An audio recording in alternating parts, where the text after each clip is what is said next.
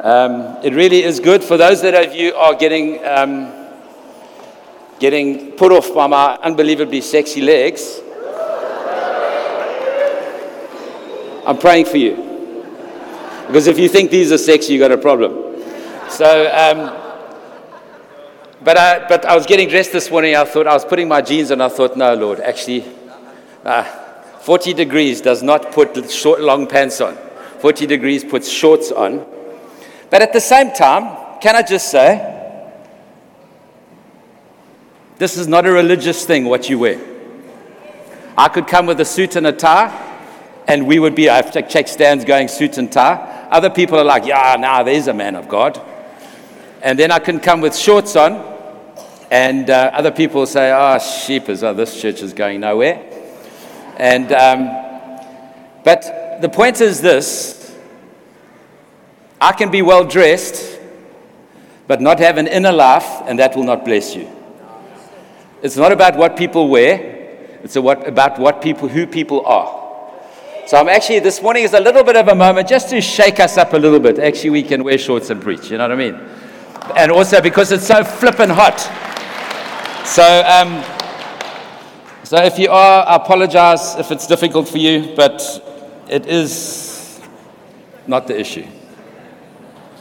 More importantly, on your, on your chairs, there is a piece of paper like this. At least every second chair. Dawn has a few extras with her. If you want one, find her and she'll give you some. I want to do things a little bit differently this morning. I've started a whole lot differently this morning, actually. So, this is the text I'm going to preach from. And I thought I could put it up there. But actually, this is just a kind of a screenshot from my, my iPad. This is kind of my highlights and my things as I've been preparing on this text. So, Kind of, that's how my mind works. Quite troubling, isn't it? But um, I have got some kind of uh, pattern. Kind of yellow is my general highlighting, and then I've got different colors for different things.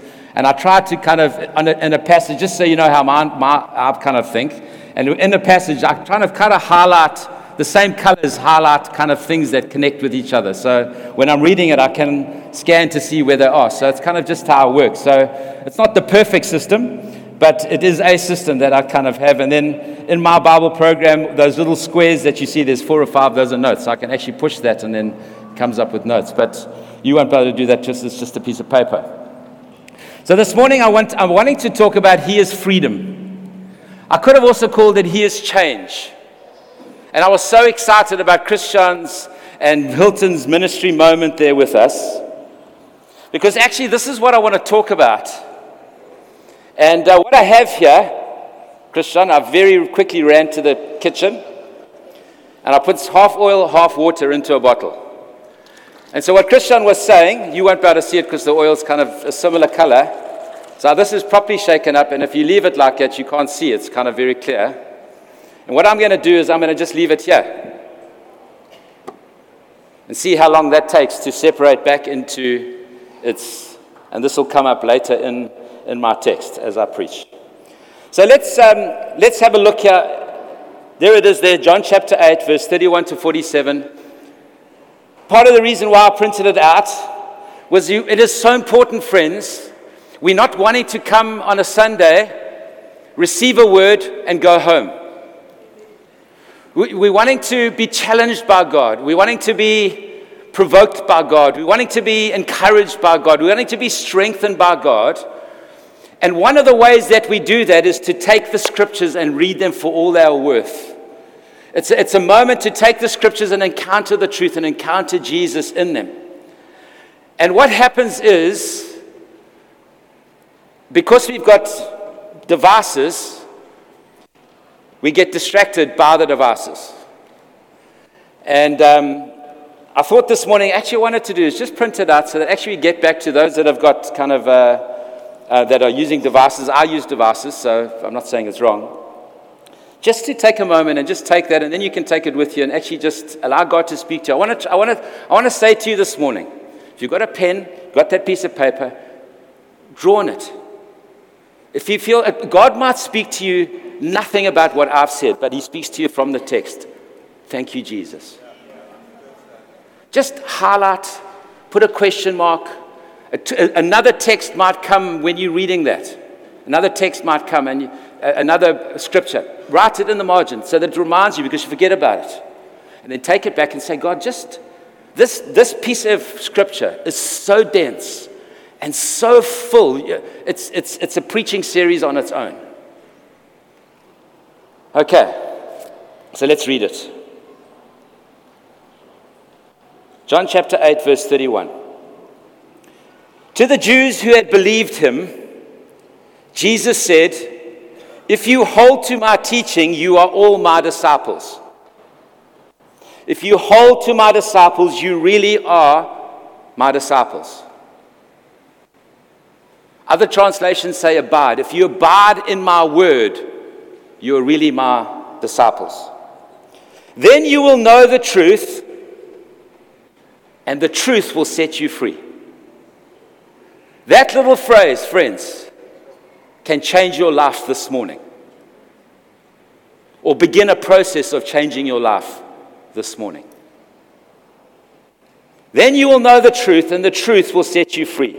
They answered him, We are Abraham's descendants and have never been slaves of anyone. How can you say that we shall be set free? Now, listen, the slavery they're talking about is obviously not physical slavery because, as a people, they were in slavery for 400 years. So, what you, they, they're saying, hey, listen, we are beholden to nobody. God is our God. Abraham is our father, is our descendant. What do you mean we need to be set free? Jesus replied, Verily, very truly, I tell you, Everyone who sins is a slave to sin. Oh my gosh. He makes the statement anybody who sins is a slave.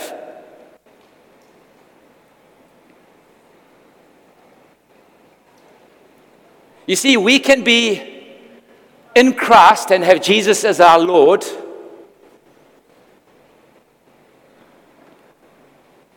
And we are safe in Him and we find rest in Him. The problem is we don't always live our lives like that day to day. Every time we sin, what we're actually doing is in that moment, we're giving our lives over to another master.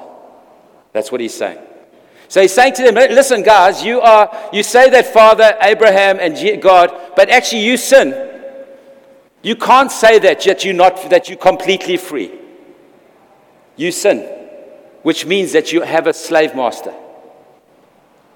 Now, Jesus is not trying to put us into bondage here.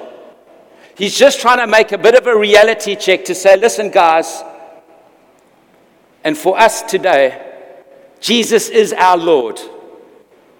And we declare him and we praise him and we thank God for gathering together and having worship like we did this morning, where we praise Him and exalt Him and remind ourselves that Jesus is our Lord. Because during the week, 24 7.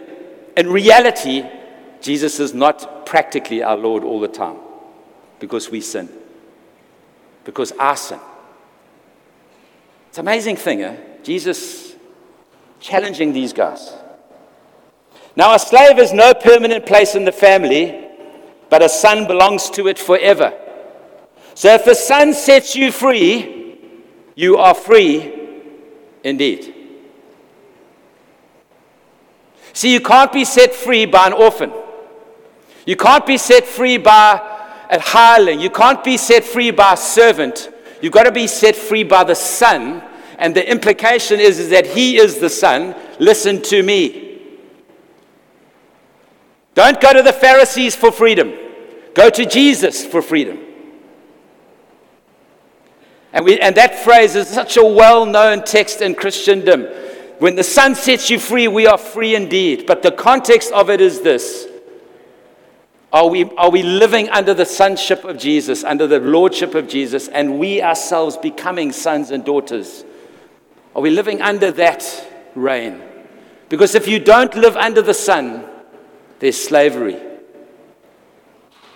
It's not complete. I know that you are Abraham's descendants, yet you are looking for a way to kill me because you have no room for my word. One of my things I want to, I want to emphasize this morning is The reason why we don't live in freedom, the reason why we don't are unable to change is because there's no room in our hearts for his word. I'm not just talking about the Bible. You can read the Bible every day and still have no room in your heart for, for his word. This is an inner, inner, an inner disposition. Have we got room in our heart for Jesus to change us and speak to us? Carries on. I'm telling you that I've, I've seen the Father, seen in the Father's presence. And in other translations, there, it kind of seen, that word seen there means kind of have a mental perception, or it could also mean a bodily, kind of physical seeing. It is kind of an experience of or taking heed. You kind of, you've, you've seen, that's what some of the, the things say. So he's saying, listen, I've been in the Father's presence and I've perceived, I've seen. I'm telling you, what I'm telling you is what's happening in the Father's presence. And you are doing and heard from your Father. Now Jesus is putting the knife in there, like, hey, listen, guys. Abraham is our father, they answered. Jesus goes on, and if you were Abraham's children, Jesus said, you would do what Abraham did. What did Abraham do? He believed, and it was counted as righteousness. They're not believing. That means you're not Abraham's children. Now, understand this is a proper confrontation with Jesus and the thing. This is not a light moment, this is a proper clash of kingdoms in the religious space. Proper story happening here. As it is, you are looking for a way to kill me, a man who has told you, told you the truth that I heard from God. Abraham did not do such things. You are doing the works of your own father. In their minds, they're thinking, hang on, what are you talking, your father, my father? We only got one father. Jesus carries on. We are not illegitimate children, they protested. The only father we have is God Himself. What do you mean, our Father? We only have one Father. But can I say that statement is also a little bit of a knife in Jesus' heart? Listen, we, we weren't born out of wedlock. My mother knew who my father was. And you? Jesus? You know the story? Mary, Joseph, she gets pregnant. Joseph's like, How did that happen? The scandal. How did this happen before they were married? Illegitimate. They're also pointing back at Jesus and say, How can you come and tell us that we're illegitimate children? Actually, you're the illegitimate guy. Jesus carries on.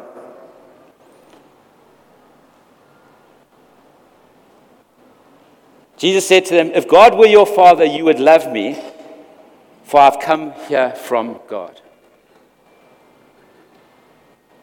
I've not come on my own. God sent me. This is a massive declaration by Jesus where he's realized who he is and what he's called to do, and he's laying it down. Why is my language not clear to you? Because you are unable to hear what I say. Eh, what am I, how, how can I say this differently? You see, it's nothing wrong with Jesus' communication. It's got to do with their reception of the word. Is there room in your heart for my word? You belong to the Father, the devil. Here we go. And you want to carry out your father's desires. Uh oh. He was a murderer from the beginning, not holding to the truth, and there's no truth in him. When he lies, he speaks his native language, for he is a liar and the father of lies. Basically, he's saying, You bunch of liars. After he's been told that he's an illegitimate child. Stop talking to us. Yet, because I tell you the truth, you do not believe me. Can any of you prove me guilty of sin? If I'm telling the truth, why don't you believe me? Whoever belongs to God hears what God says. The reason you do not hear is that you do not belong to God.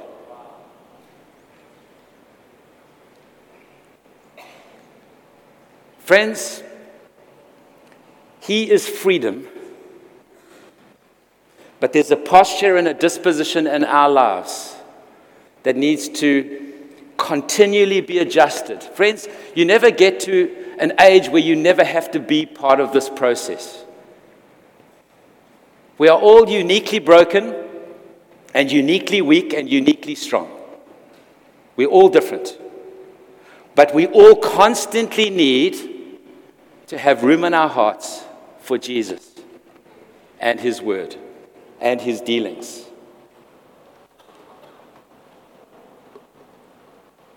Everyone who sins, friends, nobody wants to sin.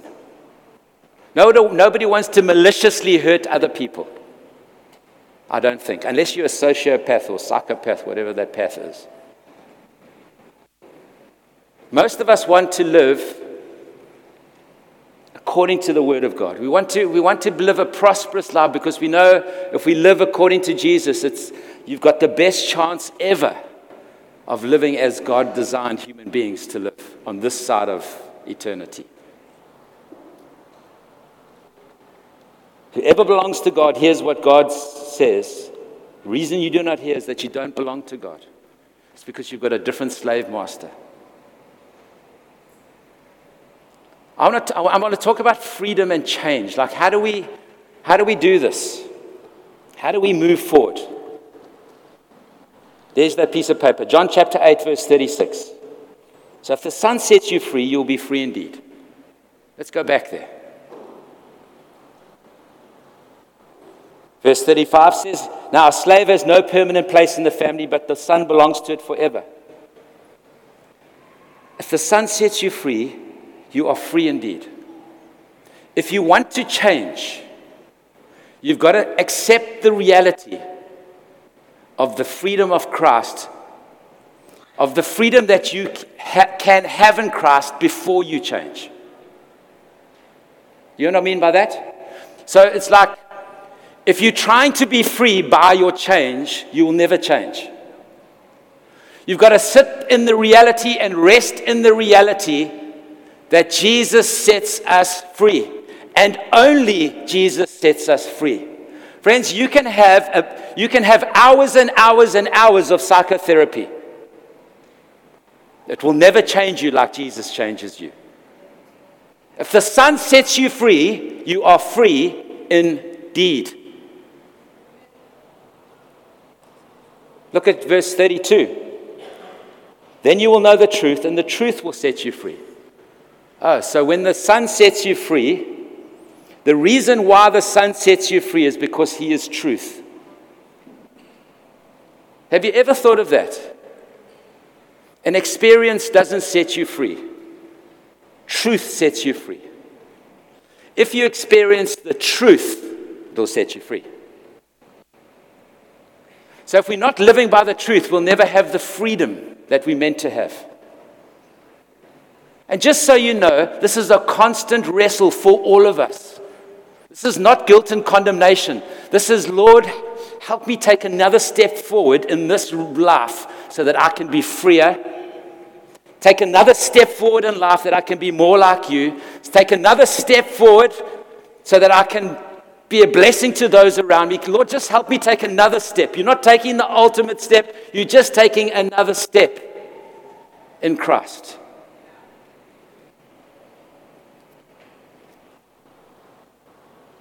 The implication of the truth sets you free is this is that's what's holding you uh, uh, in bondage is untruth.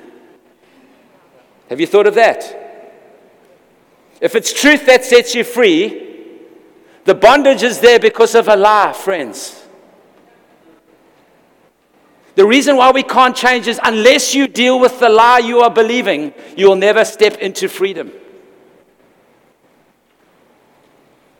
And sometimes it's difficult to face the lie that we are living or believing. And the problem is we complicated, we mixtures. So it's not that you don't believe in Jesus, it's just that this thing is there, and every now and again it takes hold of you and you believe it more. And then other times of worship, oh Lord, nothing, I'll die for you, God, uh, anything. On the way home in the car. Have you had those moments on the way home in the car after an amazing experience with God, you and your wife? Whoop. Why? What are we believing, friends, that is stopping us from changing? Jesus is the truth.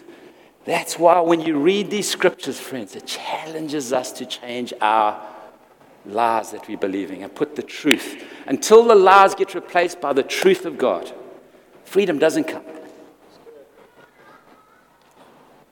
Jesus is the truth about God, but He is also the truth on which we base our lives.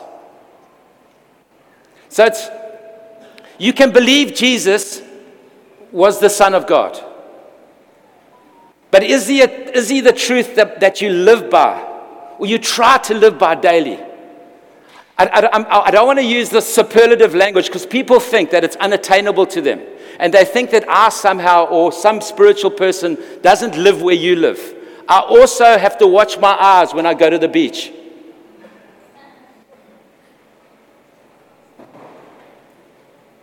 I also have moments of panic when the bills come and I'm like, Lord, how's this going to happen?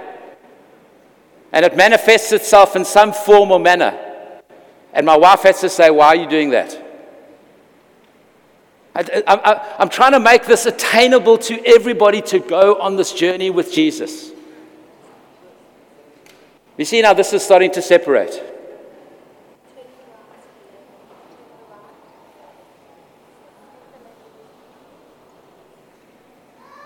I'm going to get to that now. Jesus, friends. I want to challenge you. Ask yourself the question what are the lies that I'm believing that's making me somebody that's unbending, that's making me angry, that's making me anxious, that's making me a difficult spouse to be married to? That's making me a difficult employer. What are the lies that I'm living? Jesus wants to replace that with the truth. You know what? So often of it, often uh, it is with these things. These things. It's like you actually don't believe that you believe you're nobody. You know, people that believe they're nobody are often the people that are saying they're somebody. But when you dig down, there's a lie that actually, and so they're trying to demonstrate it and what are the lies? Write them down. Figure it out. Or go on a journey with God.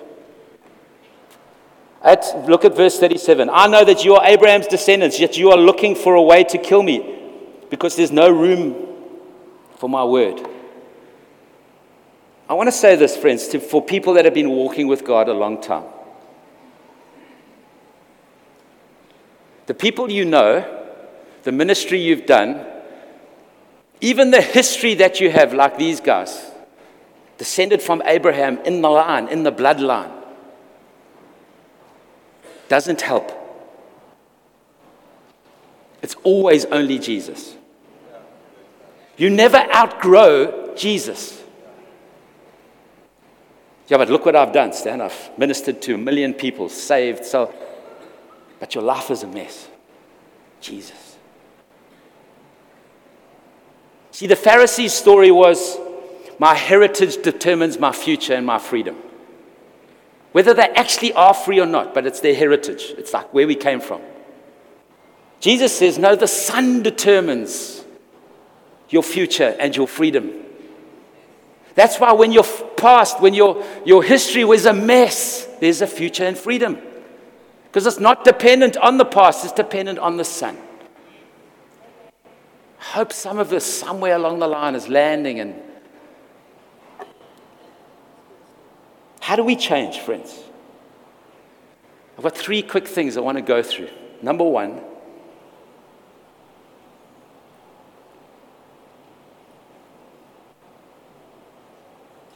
he says, if you were Abraham's children, then you would do what Abraham did. What happens, friends, is we, we kind of have this laugh, and somehow the church, kind of over the last probably, I don't know, 100 years or whatever, it's coming right now that it's like God is trying to pull these things back together. It's like you can have believers and you can have disciples, and they don't have to be the same people. So I can believe in Jesus. When I go to Home Affairs, Christian, It's like, and I can come to church, I can believe in Jesus. But, friends, it's not about believing in Him, it's believing Him and trusting Him to such an extent that you actually follow Him.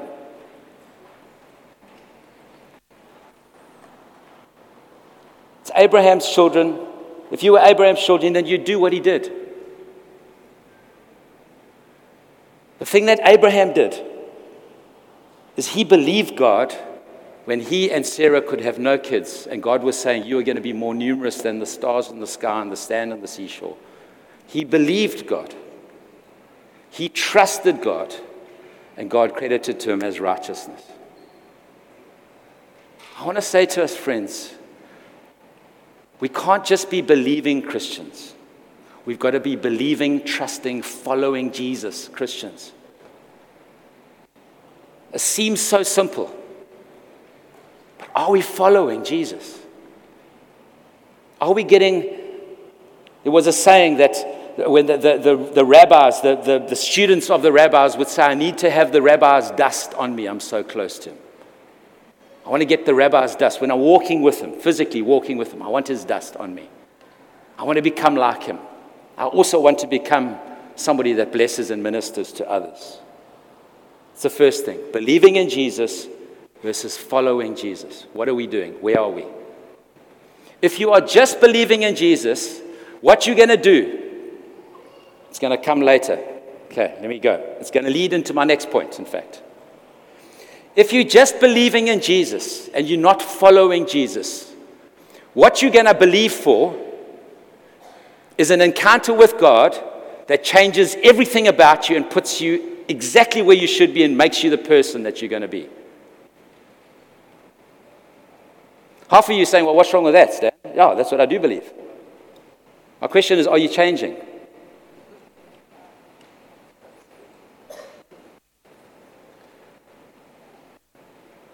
The encounter with God, when we talk about encountering His presence or encountering His, his, his um, uh, uh, encountering Jesus or having this encounter, it's got to be an encounter with truth, friends.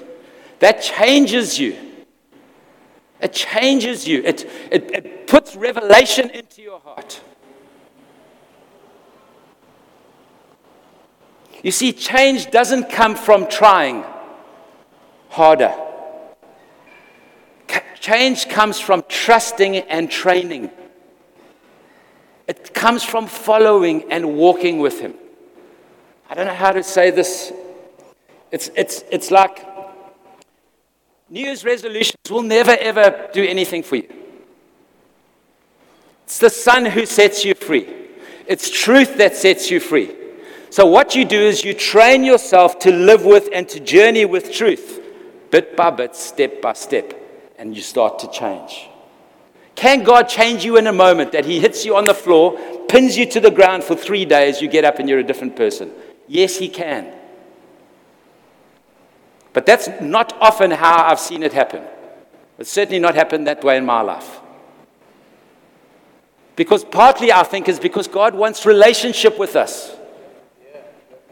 He wants us to press in. He wants our face. He wants to know us. He wants him to know him, wants us to know him. So he wants to walk with us and journey with us and bring us into greater degrees of freedom, more and more and more.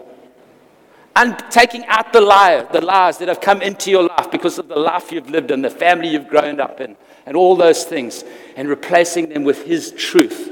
You are my son, whom I love, and with whom I am well pleased. We believe that statement, but we don't always live that statement. We have moments. You see, more scripture reading. Now I'm going to sound like I'm schizophrenic. Only reading the scriptures. Often you go to people and you say, Well, listen, how are we going to change? Ah, I just need to be praying more, and I need to be reading the scriptures more, I need to be worshiping more. Of course, you need to do all of that more. But the way you're going to change is to encounter the truth more. If you're just reading the scriptures because that's the way you do life, and the, the truth is not ministering to you, you will not change.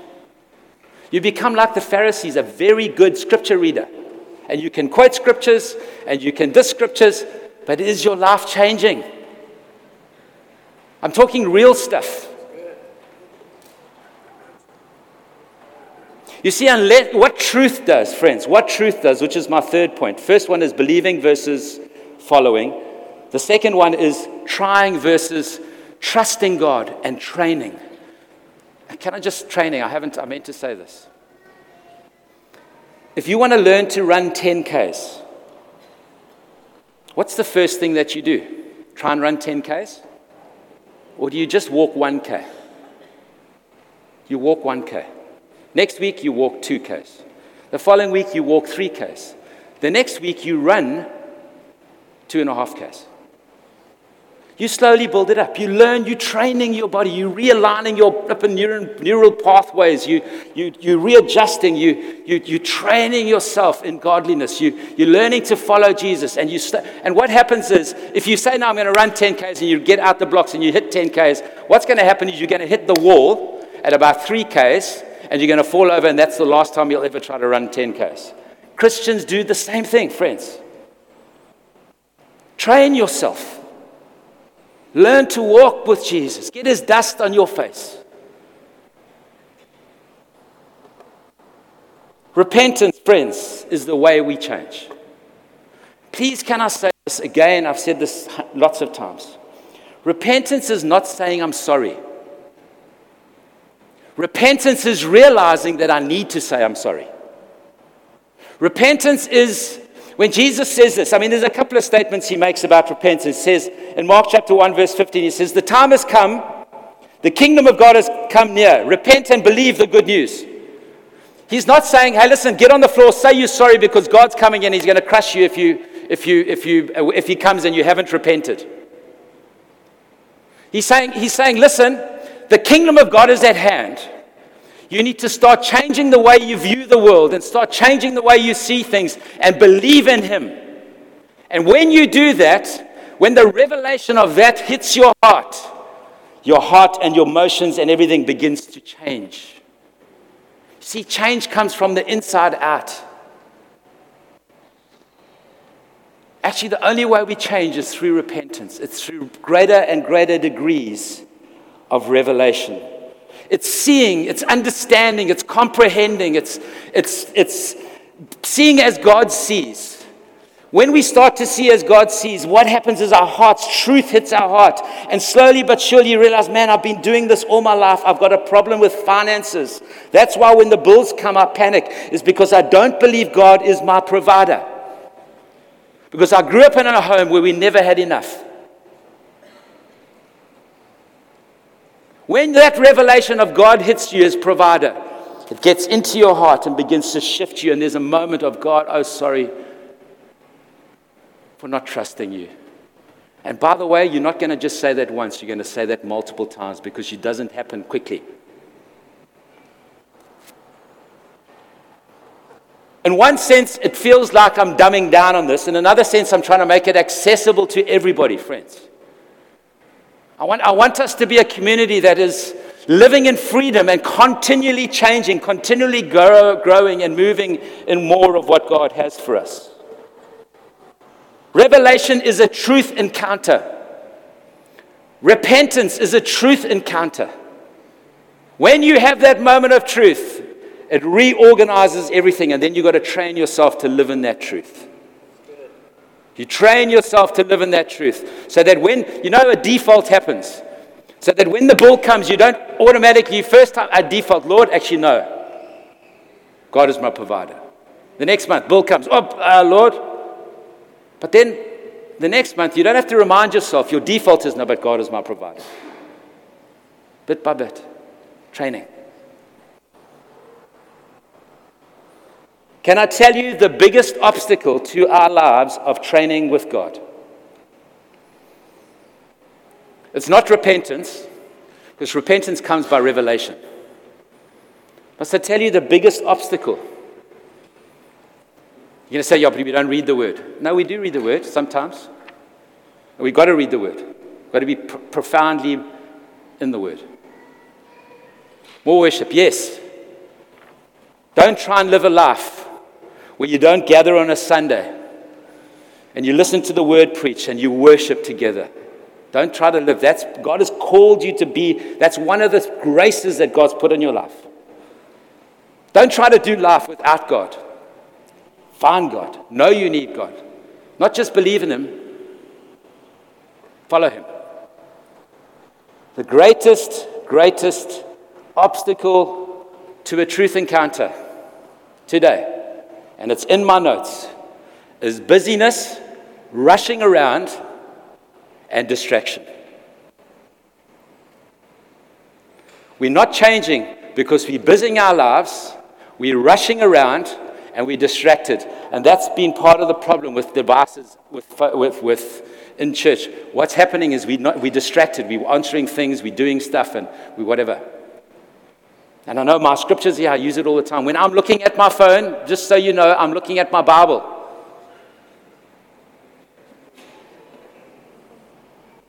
I'm not answering calls. Our greatest obstacle, friends, I want to say it again, is busyness, rushing around, and distraction. We don't get enough time in God's presence to have a truth encounter.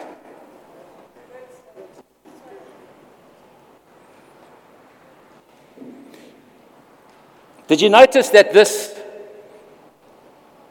didn't instantly separate? It needed a thing called time. And over time, the oil finds its place, the water finds its place. Friends, if we are not spending time with God, and I can tell you it is this simple for most of us, I know it's true of me. If you're not spending time with God, no separation is happening. Sin is not floating to the top, and so you can take it off. If you're not spending time with God, friends, I'm not talking about going into the prayer closet declaring Shanda for two hours. I'm taking 10, 15, 20, 30 minutes in the morning with a coffee and being quiet. It's time with God, and silence and solitude is where it mostly happens, where you shut up and you let Him speak. That's what's called prayer. Where you let Him speak. Then, when you pick up the scriptures, oh, highlights, highlights. God speaks, starts to speak to you. Then you start to realize, man, I had such an amazing time. What was it? God showed me this truth. And it's not true of me yet, but it's going to be. And then you tell your friends, God showed me this truth, but it's not true of me. Please hold me to account that it becomes true of me.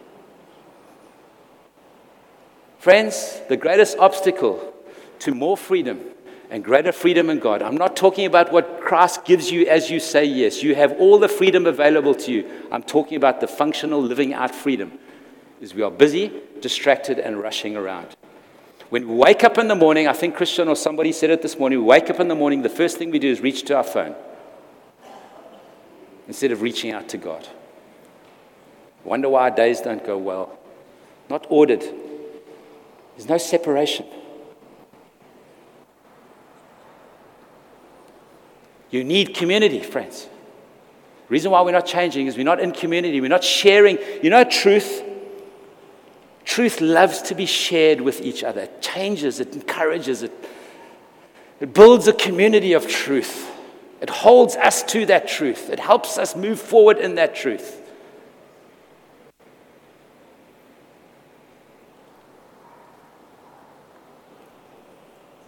Celebration, I've already said it, celebrations like a Sunday morning where you, the plumb line gets put back again. Worship, God gets put back in his. It's a moment, you know why Sunday mornings are effective? Because you've got an hour and a half of separation happening. That's all. It's an enforced separation moment. That's what cell phones and devices have robbed us of because we're continuing on them. I want to say to you, friends, can I just say this to us? Can we have moments where we realize that and say, God, this I want to be separated this morning. I've got a big week ahead and I need that stuff up there and I want me here with you. Please help me. He is freedom. If the Son sets you free, you are free indeed. If the truth is what sets us free, we need to have an encounter with truth. And I pray, Lord God, it's such a big thing. I just pray that you would take a sentence, a word, a concept this morning. As we're sitting here, we're kind of settling out that you put truth into us, Lord. And if we're struggling, put us into small groups, put us into friendship circles, put us into coffee dates and moments where we can talk about the scriptures and allow God to minister in the community. I pray for us, Lord. I pray that you would reveal yourself in profound, profound ways, Lord. There'd be moments of repentance that leads to change because it is a moment of truth that hits our hearts and explodes our minds and begins to rewire us the way we think.